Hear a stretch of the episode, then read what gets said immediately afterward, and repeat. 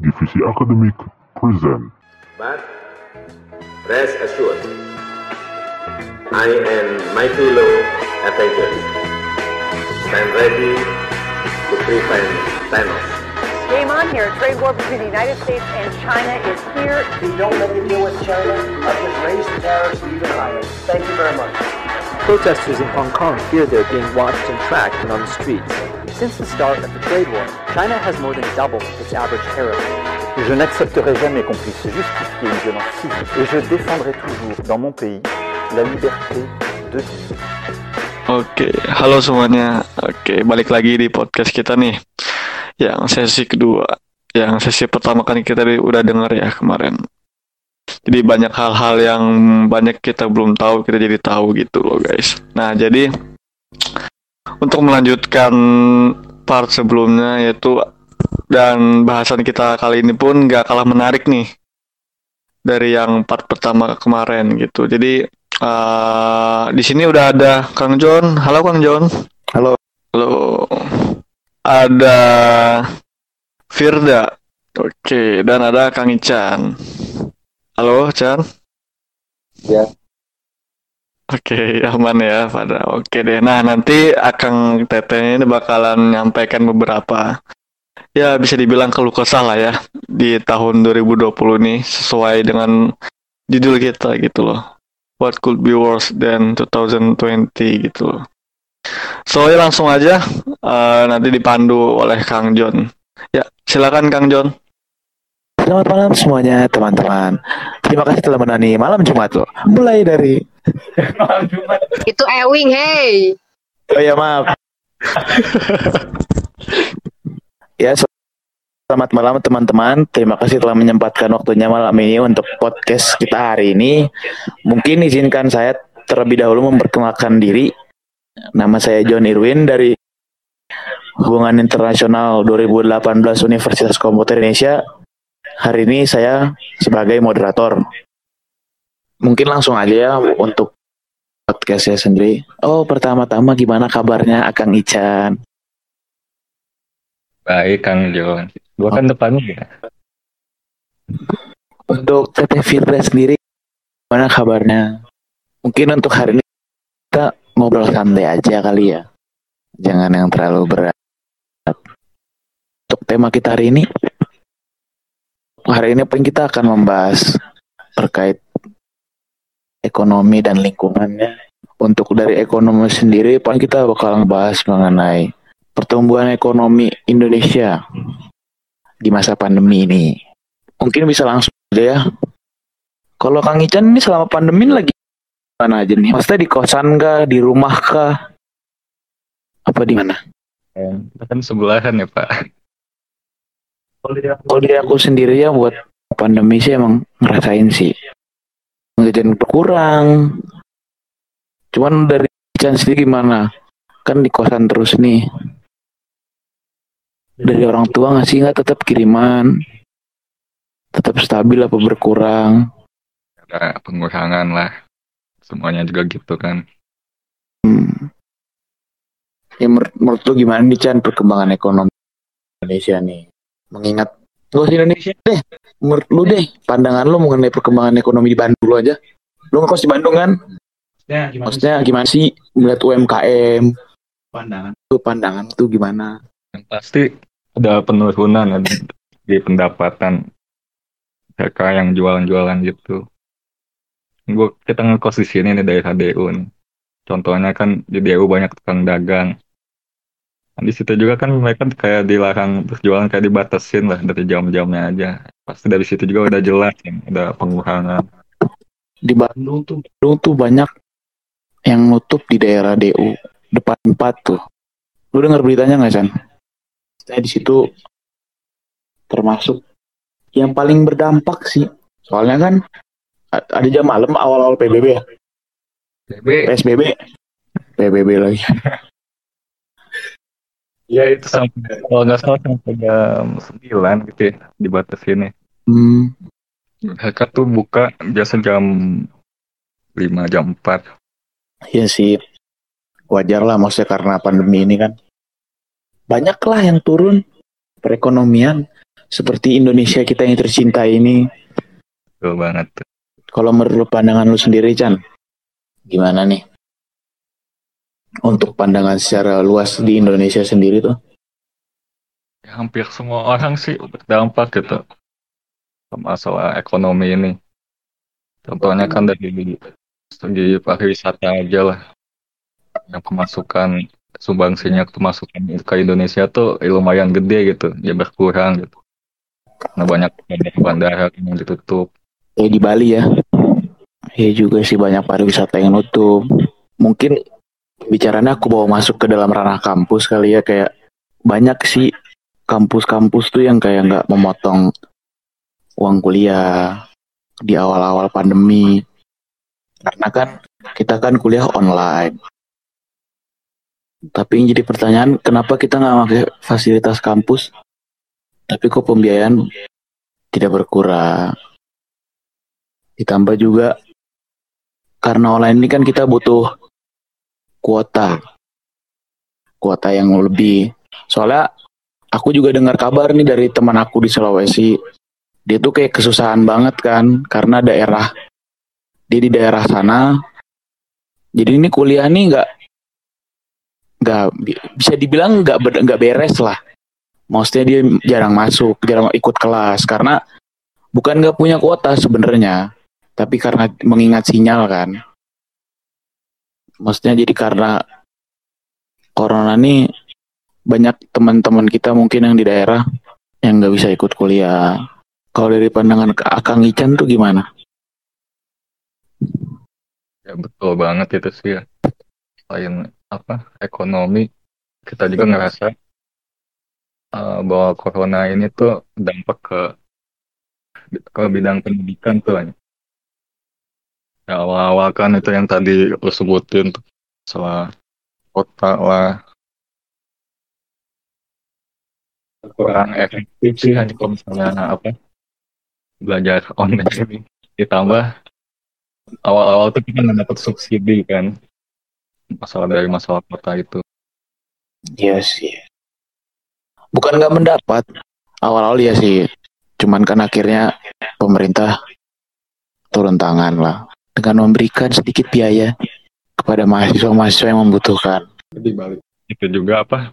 Selain masalah ekonomi pendidikan segala macam masalah lainnya.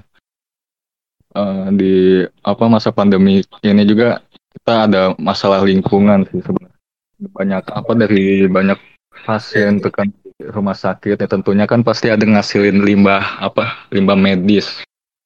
Nah itu di Indonesia sendiri uh, penanganan limbah medis itu masih minim lah. Masih belum maksimal. Oke ini ya limbah masker. Yang sekali pakai gitu tuh. Jadi tapi kalau jujur ya pernah dapat nggak sih berita semenjak lockdown polusi itu berkurang loh? Nah, itu. Ya makanya maksudnya ada dampak positif juga. Ya masalah itu bisa dilihat dari sisi kan kayak koin ada positif hmm. kayak kemarin gue lihat tuh kayak di Jakarta bagus loh maksudnya semenjak lockdown ini suasana Jakarta itu tidak sepanas biasanya maksudnya. Betul. Sempat kayak berkabut sedikit di Jakarta. Maksudnya kan Jakarta ini terkenal dengan kota yang paling intens kan. Oh, kita tahu apa ada penurunan polisi dari adanya pandemi ini kita dari Tiongkok dulu ya. Ya. Sana tuh polisinya tingkat polisi tinggi. Nah, itu di situ ada tingkat penurunan yang drastis lah kalau misalnya menurut gue di Indonesia ya ya khususnya di Jakarta penurunan polisi itu kayak terjadinya pas di awal-awal lockdown doang gitu itu juga enggak drastis banget penurunannya cuma ya kayak kurang 30 persen lah. Ya. Cuman yang paling menjadi masalah utama sih itu itu limbah medis. Terus limbah dari masker kan. Maksudnya si masker sekali pakai ini benar-benar mencemari laut. Iya sih. Nah itu balik lagi ke pemerintah Indonesia nya emang ada agak kayak kurang siap ya dengan adanya endemik ini. Apalagi apa dalam penanganan limbah-limbah limbah itunya loh. Bener bener bener bener. Itu yang paling bahaya sih. Jadi kata-kata keren mah refurbish. Cuman gak di refurbish, cuman kayak ini masker bekas masih kelihatan rapi, padahal sudah tidak layak pakai, tapi dipakai kembali. Tapi ini keadaan lagi pandemik gini. Hmm, ngerti ngerti. Itu pasti kan bekas-bekas pakaian corona tuh ada gitu masker masker itu. Terus dia nggak menutup kemungkinan angka pertambahan yang positifnya bisa dari situ juga gitu. Iya benar benar benar. Jadi kayak misalkan dari gua Hmm. ada masker nih, mungkin masker gua tuh nggak kotor, Hmm. terus ada yang ngambil, dipakai lagi, wah, itu jorok sih. Heran, maksudnya ada aja yang berpikiran seperti itu loh, kayak kan ada masker 15.000 ribu, maksudnya bisa dicuci. Kenapa lu harus pakai yang bekas orang? Sedangkan itu buruk, maksudnya kan kita nggak tahu kehigienisan orang. Apakah dia bersihin bersihin maskernya? Pas kita pakai, eh kita positif corona. Itu tuh kreatif mungkin gitu. Nambahin pendapatan mereka tapi nggak juga gitu. Kan tadi kata Kang Ican kan bilang kayak si apa sih namanya? Limbah-limbah ini kan. Tapi untuk dari pemerintah nih penanganan utamanya kayak apa sih untuk pengelolaan limbah medis? Medis. Intinya tadi tuh. tapi ya di Indonesia tadi yang tadi kayak gue bilang masih belum mumpuni lah masalah penanganan limbah medis ini. Tadi kalau misalnya limbah ini di apa diolah lagi, ya menghindari yang kasus-kasus kayak tadi lah, misalnya yang udah di masker-masker yang sekali pakai itu digunakan kembali kan. Seharusnya itu kalau misalnya apa penanganan limbah medis di Indonesia udah mumpuni, ya hal-hal kayak gitu nggak terjadi gitu. Apa mungkin nggak sih kalau misalkan si pemerintah ini memberikan kebijakan untuk masker yang sekali pakai ini dibatasi gitu penjualannya. Jadi agar kita tuh nggak se semena-mena kayak sehari make buang, satu hari pakai buang. Mungkin kayak pemerintah lebih kayak menganjurkan masker-masker yang bisa dicuci. Kalau kayak gitu sendiri menurut lu gimana Chan? Benar sih itu. Tapi mungkin kan orang mikirnya masker sekali pakai itu lebih murah gitu. Nah, sepaket tuh bisa dapat berapa tuh isinya kan 10 gitu kan. Lebih banyak dan murah juga gitu. Ya harusnya ada pembatasan lah dari pemerintah. Biar apa masalah limbah-limbah ini menurun gitu. Karena kita tahu sendiri apa dalam penanganan limbah aja masih belum memadai gitu ya. Setidaknya lah ada penurunan angka penggunaan masker kali pakai ini gitu. Kalau menurut kamu sendiri, Fir, gimana? Dalam kebijakan pemerintah yang tadi aku bilang tuh, Yang mengurangi ya, Kang. ya yang kayak pembatasan sih lebih kayak membatasi supaya dan menganjurkan lah kepada masyarakat nih agar kita ini udah ada permasalahan baru lingkungan, maksudnya kayak kita ini kebanyakan limbah medis, kebanyakan limbah dari masker-masker sekali pakai. Maksudnya Iya kan sih. mungkin pemerintah mengeluarkan kebijakan kayak oke masyarakat sebaiknya menggunakan masker yang bisa dicuci agar tidak dibuang.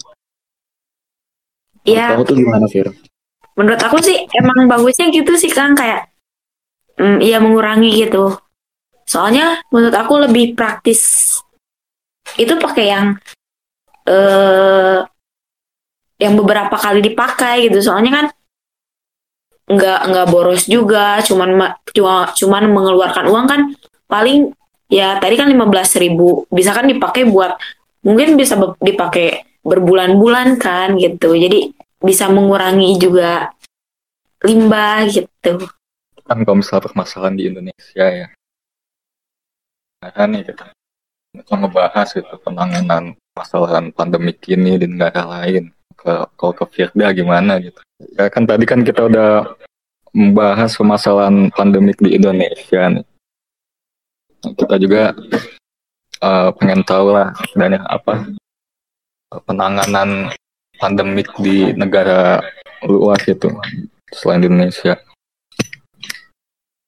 Oh, yang aku tahu tuh kayak kan di Indonesia tuh banyak apa yang mulai banyak lagi kan ya kan itunya eh, yang positif COVID itu.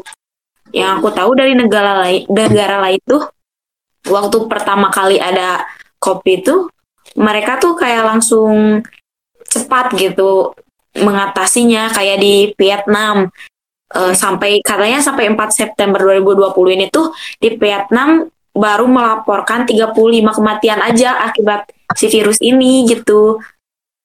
Jadi kayak sekarang aja Vietnam kayak udah dibilang sama berita-berita tuh negara yang paling baik gitu dalam mena- menangani si COVID ini. Hmm, benar tuh emang Vietnam ya. Jadi apa? eh, Katanya mereka juga udah mulai eh, memulai proses itu pem- mengajar mengajar offline lagi ya. Beda sama Indonesia kali.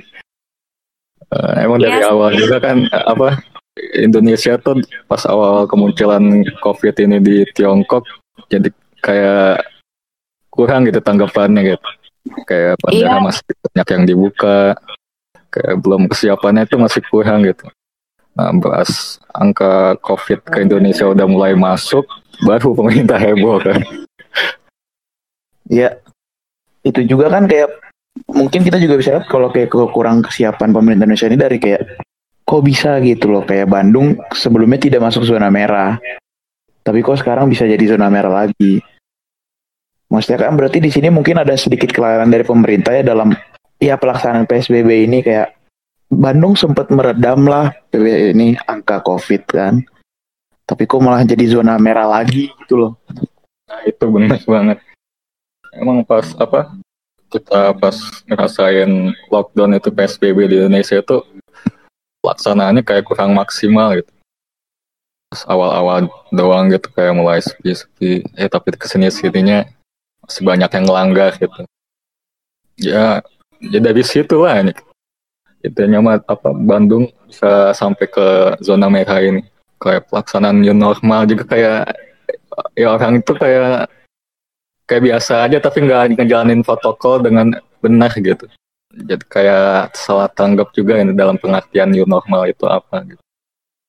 Iya, jadi kayak menurun gitu kan kesadaran masyarakat tuh kayak menurun banget sekarang akhir-akhir ini tuh makanya kayak nambah kalau di negara lain tuh masyarakat tuh malah kayak contohnya kayak Vietnam atau Thailand kan Kang di Thailand tuh sekarang udah kayak udah mulai lagi gitu ada diadain konser tuh mereka udah ngadain lagi si konser itu soalnya mungkin dari kesadaran masyarakat juga kan mereka Hmm. patuh gitu kalau di Indonesia sekarang malah kayak menurun kesadarannya menurut aku Ya benar sih. Itu intinya ya awareness dari kita masing-masing lah. Ya buat introspeksi sama kita semua juga kan ya. Mungkin masih ada yang melanggar. Iya sih, soalnya kan kayak kalau menurut gue sendiri pribadi sih PSBB ini kayak sebenarnya menurut gue pribadi jelas nggak jelas sih kayak mungkin awalnya memang orang-orang tuh pada takut kita tanda kutip kan ya maksudnya kayak mungkin awal-awal orang jarang keluar terus masih pada pakai masker nah kalau yang gue lihat sekarang malah orang ini semakin berani gitu loh keluar tinggalnya keluar Kayak nggak terjadi apa-apa aja sih intinya. Iya, maksudnya kayak mereka dulu mungkin ke warung gitu ya. Maksudnya gue perhatiin di daerah-daerah kosan gue sendiri. Awal-awal tuh orang kayak ke warung pun pakai masker. Apa-apa bener-bener jaga jarak. Tapi sekarang sih yang kayak wah Corona sudah tidak lagi, sudah, sudah tidak ada harganya lagi gitu loh. Ya benar sih. Kalau kata gue sih dari pemerintah lagi baliknya. Dalam menjalankan PSBB ini nggak ada aturan yang tegas gitu. Kalau misalnya kita ngeliat ke India ya contohnya.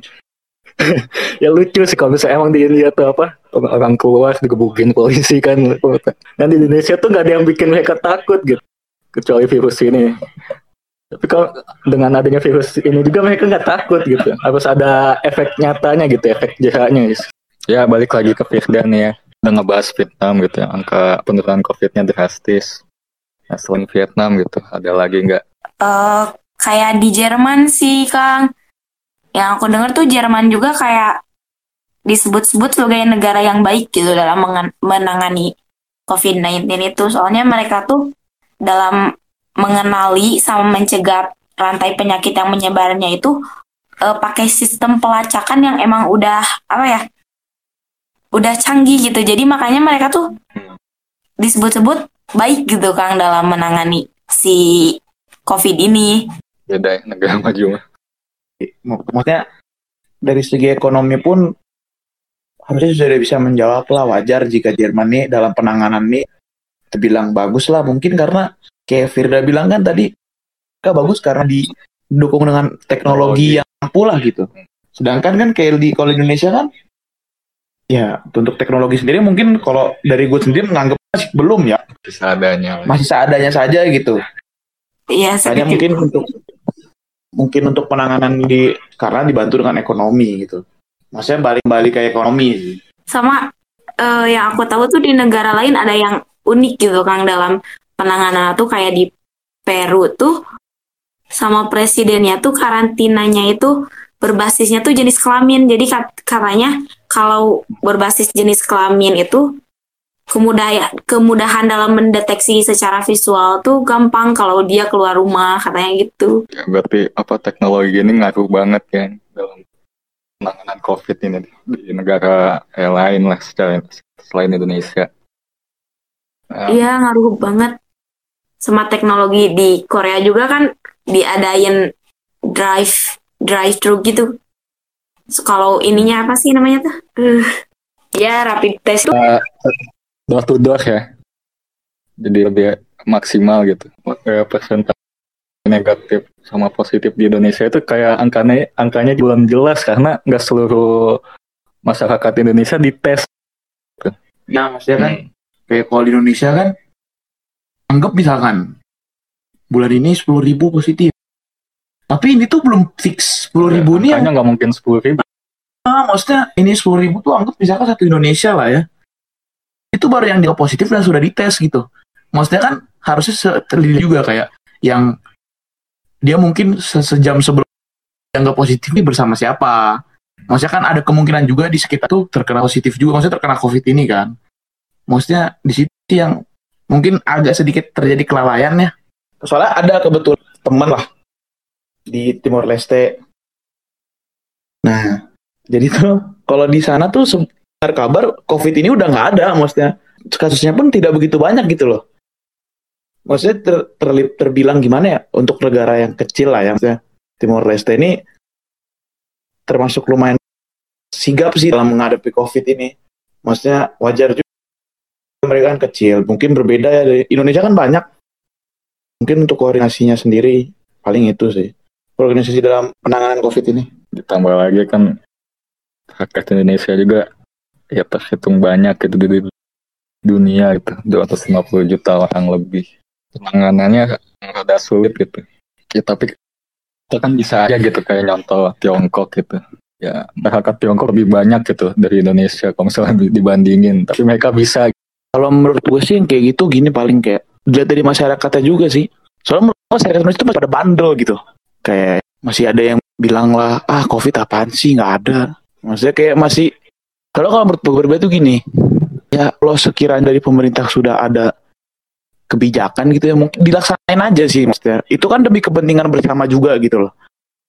Daripada lu kayak nggak percaya, mungkin banyak yang positif, di sana sini Nah, konspirasi sana sini. Maksudnya akhirnya kita lagi yang kena kayak tiba-tiba lagi kebijakan PSBB, deket kabar lagi bendung zona merah. Maksudnya kayak ya udah terima aja kalau memang ah maksudnya ke, lulu lagi gitu loh yang rugi tuh kayak seharusnya kita mungkin anggap Februari ini udah mulai apa, udah mulai offline mungkin lah ya.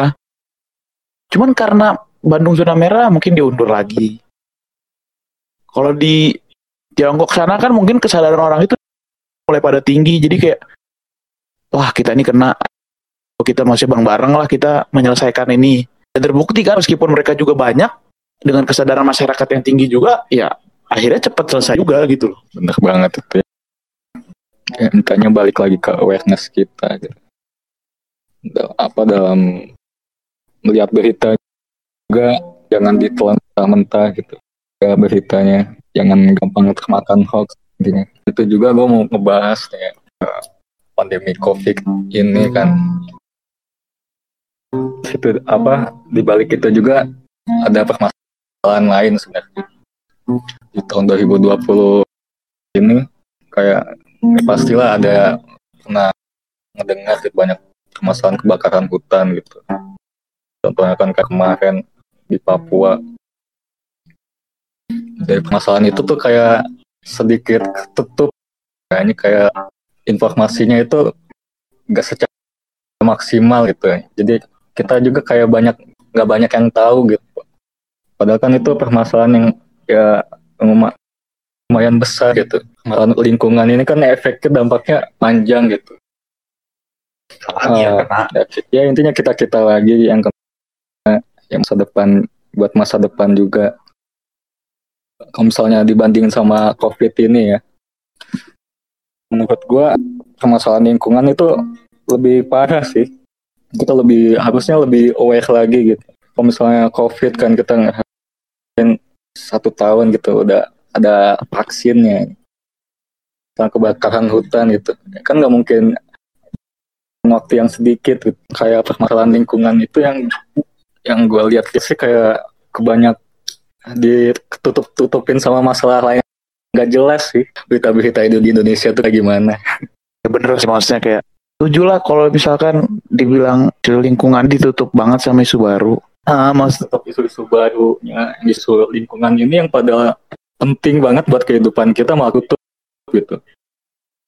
Betul banget kayak soalnya menurut menurut gue tuh gini banyak masyarakat tuh mengikuti isu tuh hanya karena sedang hangat saja maksudnya su- tidak dengan karena penting apa enggak lebih ke arah ketika ada misalkan gini hari ini isu kebakaran di Papua misalkan.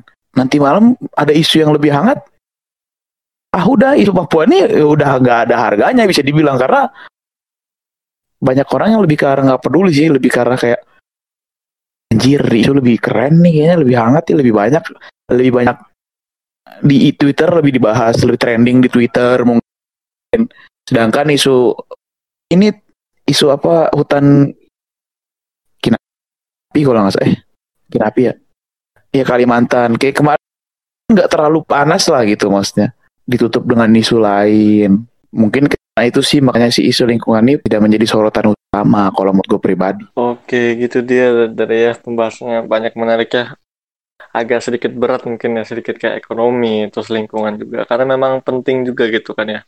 Ekonomi itu sendi kehidupannya masyarakat gitu. Jadi kalau misalkan ekonominya lumpuh pun, mau sehat sehat aja pun tetap nggak bisa gitu. Jadi krusial banget gitu ya. Dan tadi juga kita udah dengar ya tentang penjabaran sedikit tentang hasil pencarian dari Firda tadi tentang penanggulangan apa uh, situasi kayak gini ya berdasarkan dari negara lain gitu ya. Ada Vietnam terus ada apa lagi tadi teh? Oh ada Jerman India macam-macam kan ya. Nah jadi gitu guys. Mungkin mudahan bi- bisa sedikit mencerahkan ya tentang dari segi ekonomi yang kali ini yang dalam sesi ini akan kita bahas gitu ada ekonomi ada lingkungannya juga tadi disampaikan oleh Kang Ican gitu kayak dampak tentang penggunaan masker, limbah masker, terus limbah-limbah kesehatan lainnya gitu. Yang tentunya sangat mengkhawatirkan buat ke depannya juga gitu, karena akan ada dampak pasca pandemi ini kayak gitu. Begitu juga nanti di tahun-tahun depan. Oke, nah ya jadi gitu aja guys gitu penjabaran ini gitu. Nanti akan kita lanjut part berikutnya itu part terakhir. Nah, nah nggak kalah menarik juga nih topik-topik nanti gitu. Jadi ya nantikan aja untuk part berikutnya ya. Ya sekian untuk sesi podcast kali ini ya. Semoga kalian yang mendengarkan di luar sana jaga kesehatan, patuhin protokol kesehatan gitu ya. Dan ya jaga diri baik-baik gitu ya. Dan berdoalah supaya semuanya bisa lebih baik gitu di tahun depan begitu. gitu. Ya mungkin dari saya itu saja. Terima kasih. Rest Stay assured, safe. Peace out. I and my fellow Avengers stand ready to prevent Thanos. Game on here. Trade war between the United States and China is here. If you don't make a deal with China, I'll just raise the tariffs even higher. Thank you very much.